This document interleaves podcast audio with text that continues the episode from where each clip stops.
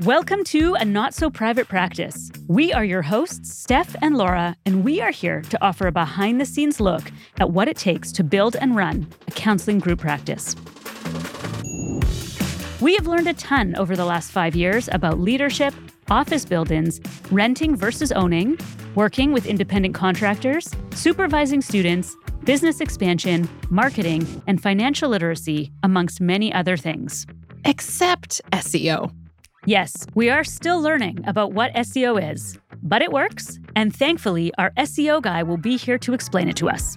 With two locations and 25 clinicians and counting, we don't pretend to have all the answers.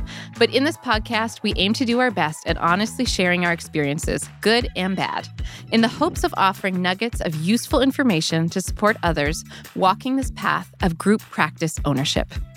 Starting Monday, September 11th, we will tackle important topics in short and sweet conversations that you can fit into your lunch break or in between clients. Join us wherever you listen to podcasts.